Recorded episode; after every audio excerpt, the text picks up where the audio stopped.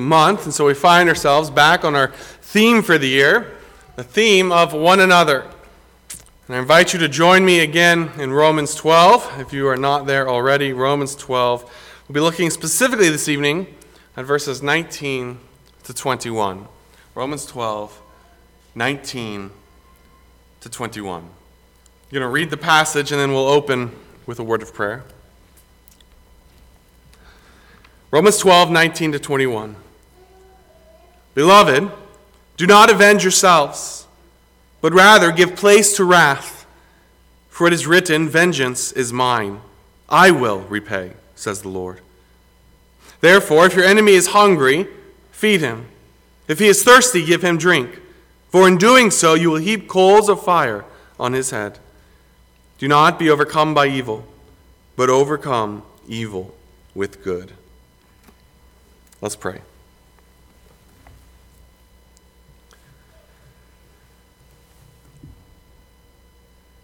Heavenly Father,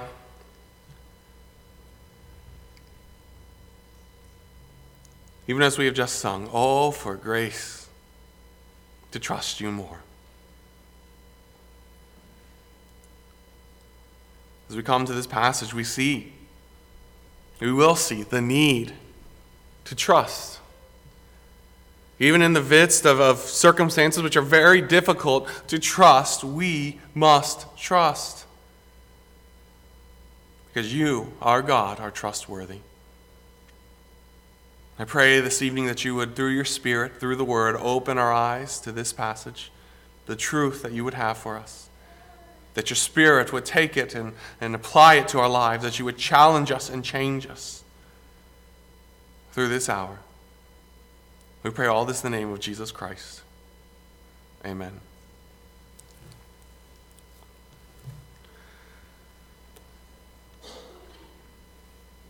In high school, I was a very competitive person. I played any sport that I could that my school offered, which was only two soccer and basketball. So I played them. And soccer, I knew. Soccer, I was comfortable with. Basketball, I got to know, but I didn't necessarily know all of the rules. But I was competitive. And so I would get so frustrated at the refs. And I remember one time in particular, it's the only time I ever got a technical. I had been just complaining all game long to the refs. That's a foul. That's not a foul. Why don't you call it even on both sides? You know, typical things that a high schooler or really anyone yells at a ref at any level. And I was getting so frustrated. And really, as I look back, I, I didn't know the rules of basketball that well. I had nothing to be mad about. I just should have been playing. And I remember it got to a point in the game I tried to take a charge, and the ref called a, a block on me. And I jumped up real quick, and I, I, I, I was, I, looking back, I think I was conversing with the ref. He didn't think I was conversing, he thought I was upset. and I'm trying to, well, what did I do wrong? What did I do wrong? And the ref on the other side of the court had just had enough of me. And so he comes running down, blows his whistle, and throws a tech on me. My dad was my coach, and he sat me down, and I didn't play the rest of that game.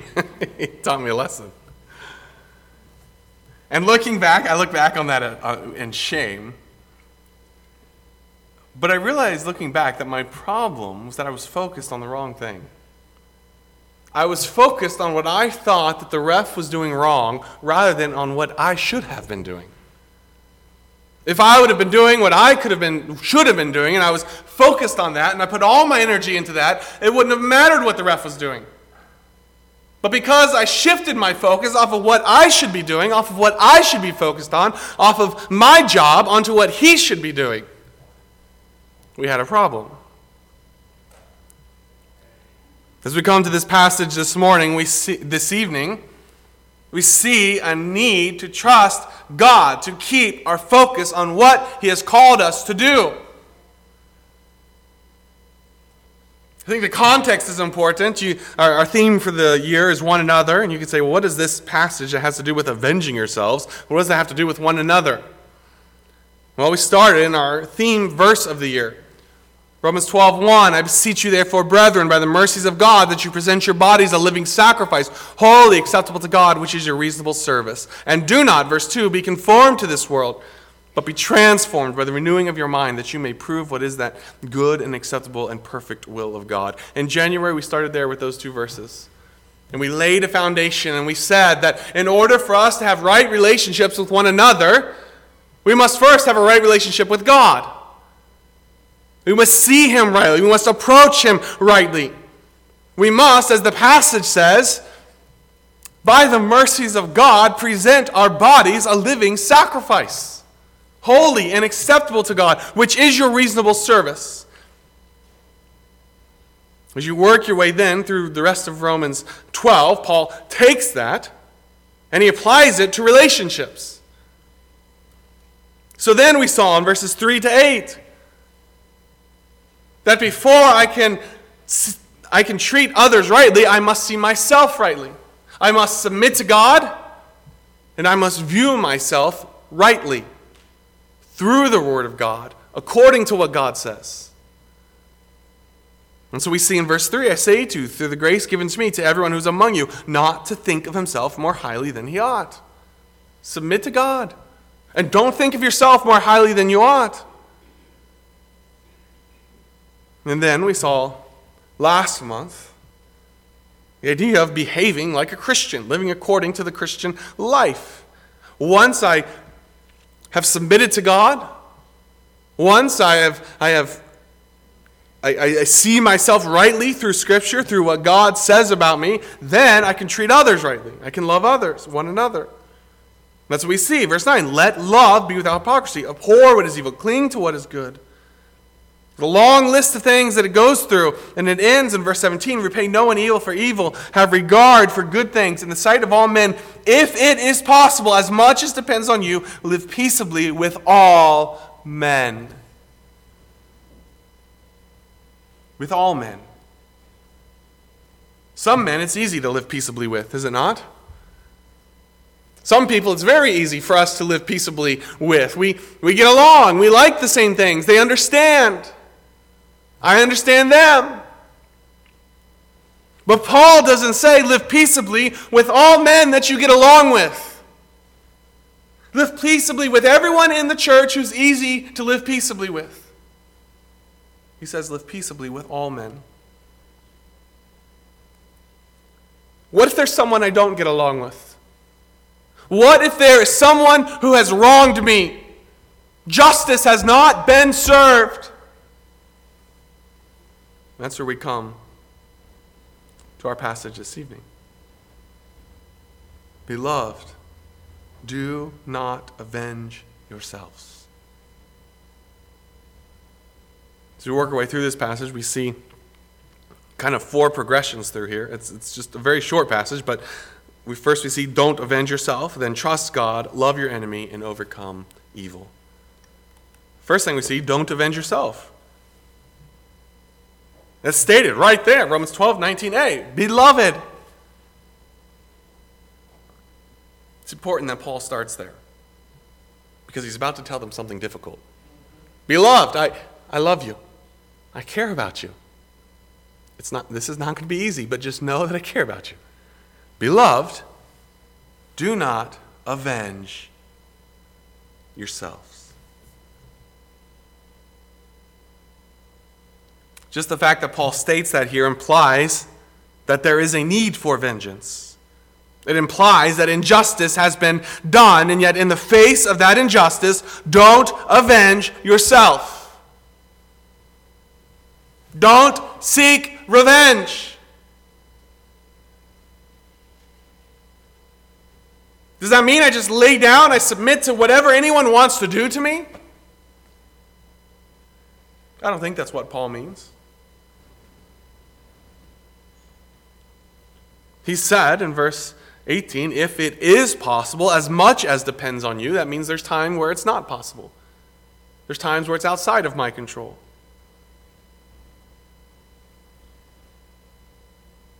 But regardless, don't avenge yourselves. Don't seek revenge. Well, well, then what should I do?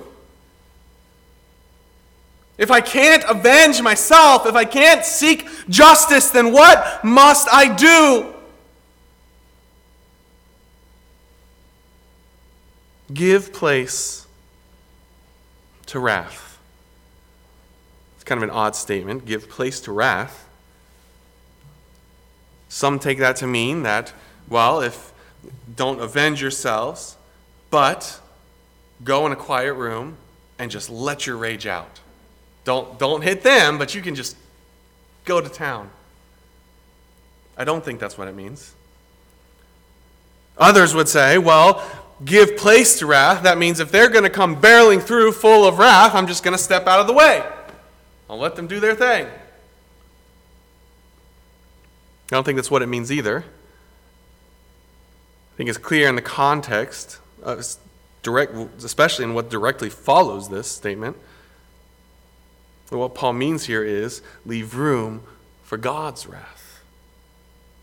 Leave room for God's wrath. Trust God. Don't avenge yourselves, but leave room for God's wrath. Look what he goes on to say For it is written back in Deuteronomy 32 35 Vengeance is mine, I will repay, says the Lord. I will repay. Don't seek justice yourself. Don't, don't or vengeance yourself. Don't avenge yourselves, but trust God.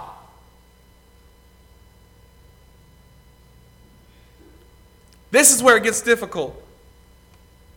This is like me on that high school basketball court.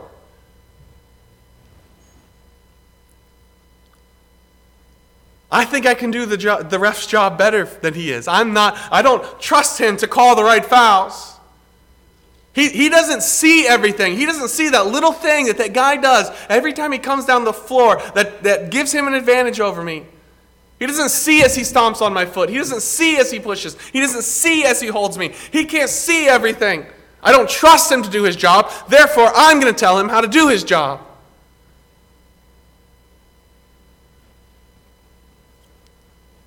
But God says, Trust me. Trust me to do what I said that I will do. And what did I say that I would do? In Deuteronomy 32, I said that vengeance is mine. I will repay. Do you trust me to do the right thing? Can you set aside your anger and trust me?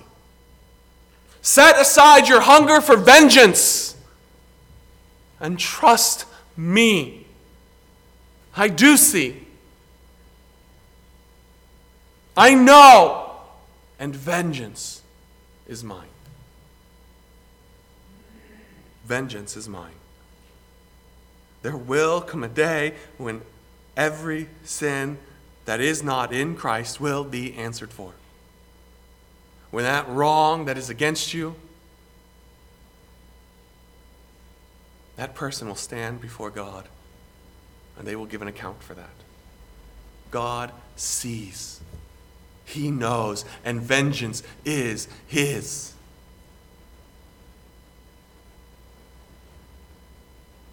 We're not said to just let it go and, and, and, and, and forget it, and it's not that big a deal.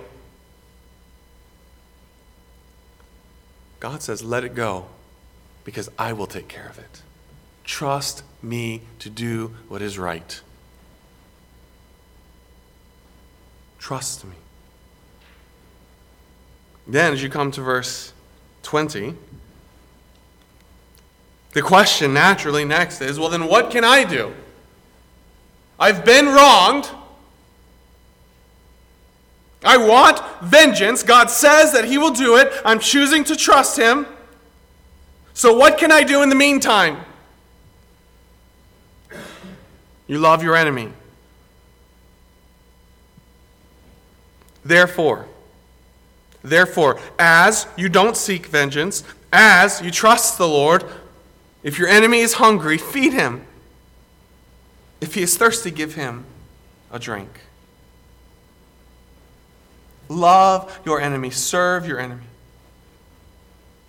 Really, what we see here is that the, my, as I trust God, I am freed from the responsibility of vengeance as I put that in His hand, and I am then free to love my enemies. I can love them because I don't have to worry about vengeance because I know that my God sees that sin. He will not let it go. Vengeance is coming. Justice is coming. I can trust him to do what he promises. So I can obey and I can love my enemies. If your enemy is hungry, feed him. Sometimes it's that easy to take care of their problem, is it not? Paul clearly understood the concept of hangry. Do you know someone who gets hangry? Hangry is when you get so hungry that your hunger causes you to get angry. I'm that way, as I get hungry. You, you could put it on a scale. The hungrier I get, the angrier I get. They just kind of match up together. Sometimes it's as simple as feeding them, and they're taken care of. But regardless, the idea here is that you show love for your enemies. This is a completely foreign concept. To anyone who is outside of Christ, you are telling me to love my enemies.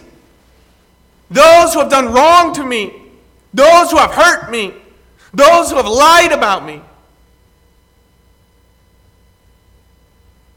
You want me to feed them? They don't deserve my compassion. They don't deserve my love. They don't deserve my forgiveness.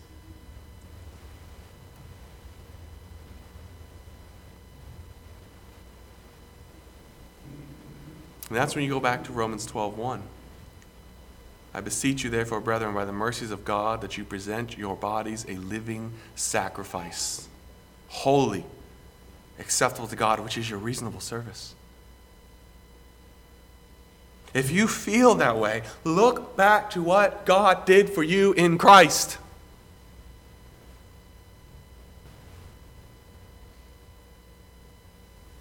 And then submit and obey and choose to love your enemies. Look what he goes on to say, for in so doing, you will heap coals of fire on his head. Now, I think, I, I think it's important here to understand what he's saying here. This is not a way to subtly satisfy the longing in your heart for vengeance. This is not, I can kill him with kindness. I will be nice and I'll get a little vengeance that way as I see it just eat away at him. That would go against everything that Paul is saying in this statement. If your motivation for loving your neighbor is hate, you're not loving your neighbor. Anything done with the motivation of hate is wrong. This is true love, motivated by a real desire for what is best, even for my enemy. And And it, it is a way to overcome injustice with love. Because love brings shame to hate. That must not be my motivation. Right? Even uh, the song we sang earlier this evening, A Passion for Thee. Verse 2, partway through, says, Let love for Christ every motive inspire. Even even as I give food to my enemy, even as I give drink to my enemy, as I love my enemy, even as I do that, let it be inspired by love for Christ and love for Him. Not by hate, not by some subtly satisfying longing for vengeance. But the reality is that love always brings shame to hate. It just happens as I love, as I care, as I am gentle, as I am kind, maybe the Lord will use that in his life. And maybe it will point out his sin. And maybe that shame will eventually lead him to say, There is something different about you. What is it? In fact, we see that in verse 21. That as you uh, do this, as you do this good, even as it heaps coals on his head. My goal is not to tear him down, to get vengeance. My goal is to overcome evil with good, to overcome. And that's the last thing overcome evil. Do not be overcome by evil, but overcome evil with goal, with, with good. My goal is to overcome hate with love. My goal is to gain a friend and ultimately a brother in Christ or a sister in Christ.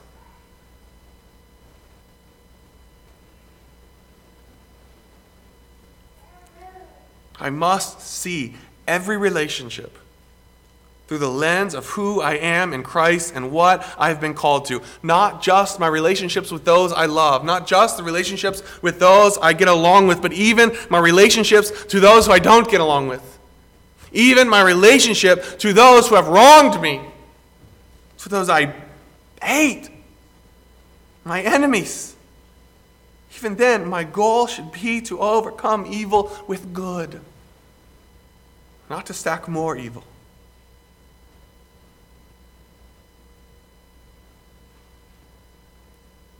When the church is marked by hate, and we take pleasure in seeing our enemies fall rather than loving them. When the church is marked by hate, we're proclaiming that we believe the lies of the world over the proclamation of the empty tomb.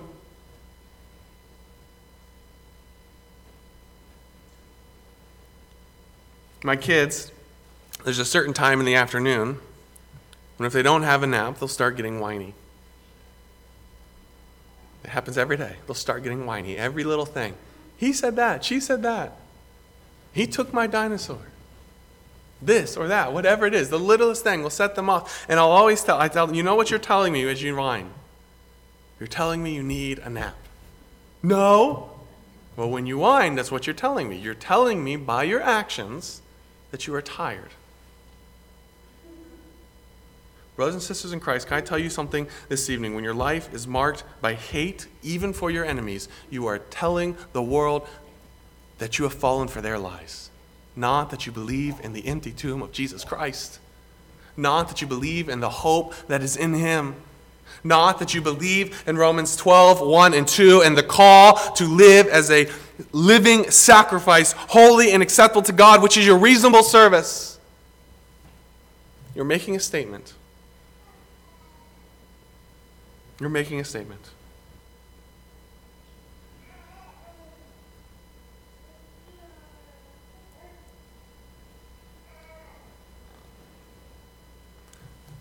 Michael Jordan is a famous basketball player, if you didn't know that name. He went to UNC, by the way, for college, North Carolina, Tar Heels. But there was a, famous interaction when the media and several people were upset at Michael because he was not advocating, he was not getting involved in politics. And someone asked him one time, why, why don't you? And he responded this way He said, Republicans buy sneakers too. He later said that that was just kind of a joke, uh, that he was just joking around. But the reality is that he was thinking as a businessman. He made a decision that affected his relationships. He set aside his opinion to sell shoes. Republicans buy sneakers too. Brothers and sisters, what if we thought that way? My enemies need a Savior too. What if we thought, as those who have been redeemed, what if we thought, if our mind was shaped by the Word of God, and as we lived as a living sacrifice, if we were holy and we were acceptable to God, and we were not conformed to the world, but we'd been transformed by the renewing of our minds, and we thought, those who have wronged me, those who have hate, who hate me, those who have, who have stolen from me, who have lied about me, they need a Savior too. How might that affect your relationships? How might that affect the way that you react to being wrong? That is what Paul is trying to get you to see here. Every interaction that you have proclaims Jesus Christ. It is a testimony of who you are in Christ. It's, it's those in the church with those you love, those you get along with, those in your family, and it is those who have hurt you, who have harmed you, who have lied about you. It is your enemies. Every interaction, every relationship. What are your relationships saying? What are your relationships saying? The way of application.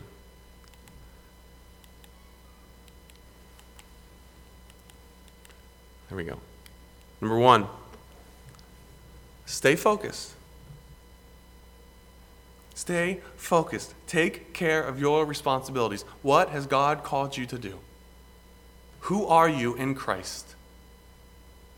Don't get distracted and pulled away by all the things going on around you. Remember who you are in Christ and what that means for your relationships and what God has called you to. And then trust God for everything that's outside of your control. Take care of your responsibilities and know that God will faithfully fulfill His promises. God will take care of His responsibilities. You take care of yours. Stay focused on what God has called you to. Trust God. And finally, choose love. I know that sounds like something from the 70s, a hippie or something, but choose love. Act. Don't react. Don't react. People who are driven by reactions are people who are not focused. Choose love. Start now. Understand who you are in Christ, what He has done for you, what it means to live as a living sacrifice. And choose to love even your enemies. We're going to close with the song A Passion for Thee. As I mentioned, there's that line that goes perfectly what we just saw. There in line two, Father, fill with thy spirit and fit me for service. Let love for Christ every motive